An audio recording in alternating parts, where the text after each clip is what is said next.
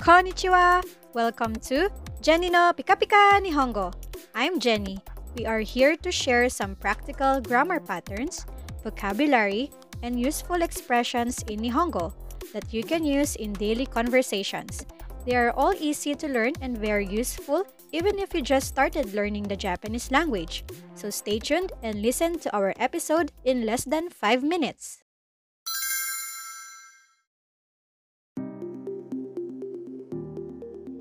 Today, I invited one of my colleagues, Kling Sensei, to explain our expression of the day. It's usual for anyone to feel good when they are appreciated or when they receive compliments. For example, as someone who's learning Nihongo, I think you would be glad if a native Japanese acknowledges your efforts to learn the language or when they take note of your improvements, right? In other words, Compliments are a good way to build rapport and improve communication and relationships.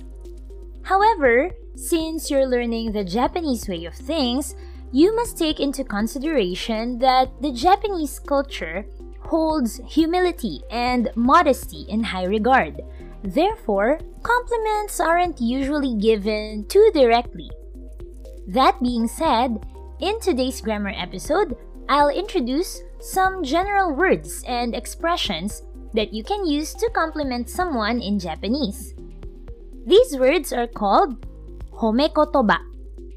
Homeru is the verb which means to praise or give a compliment, and kotoba means words or expressions. So homekotoba means words or compliments.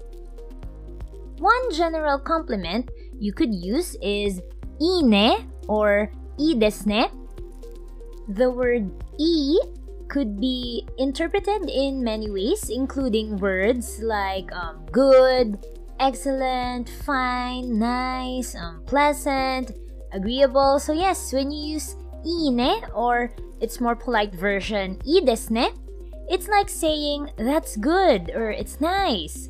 And as you can imagine, it could be used in a variety of situations and it could be in response to a good idea someone said, basically anything that you find agreeable or interesting. Another expression is sugoi desu ne.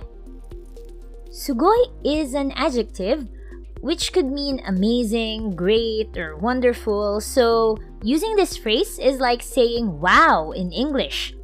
So this could be useful if you're praising someone's skills or abilities, like that. Another phrase that you can use to compliment someone's skills is Jozu desu ne.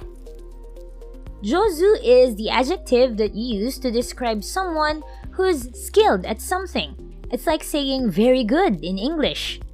So, for example, if someone is good at cooking, you can say Ryori 上手ですね but um, this phrase can still be used even without the specific skill that you're complimenting, so you can just practice saying 上手ですね. If you want to compliment someone by saying you have good taste, you can use the expression センスがいいですね. Sensu ga ii is literally to have a good sense, as in the English word sense. So, for example, if you want to compliment someone's taste in, let's say, fashion, music, and things like that, then you can use this expression. Compliments on someone's physical appearance is also possible, although, as I've said, usually it wouldn't be too direct and are often euphemisms. So, for example, if you want to compliment someone's hairstyle or want to say that a certain color looks good on them, then you can use the expression Niatemasne. This means it suits you or it matches you well.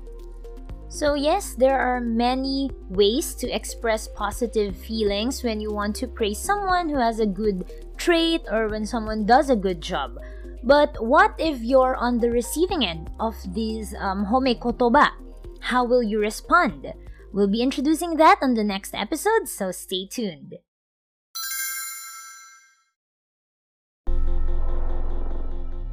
And that's today's episode of Jenni no Pika Pika Nihongo. Thank you for listening and I hope you learned something new today. Don't forget to follow and join me again next time to learn more Pika Pika expressions. Please check out Jenni no Pika Pika Nihongo on Facebook. You can find the link in my profile. Mata ne, which means see you later.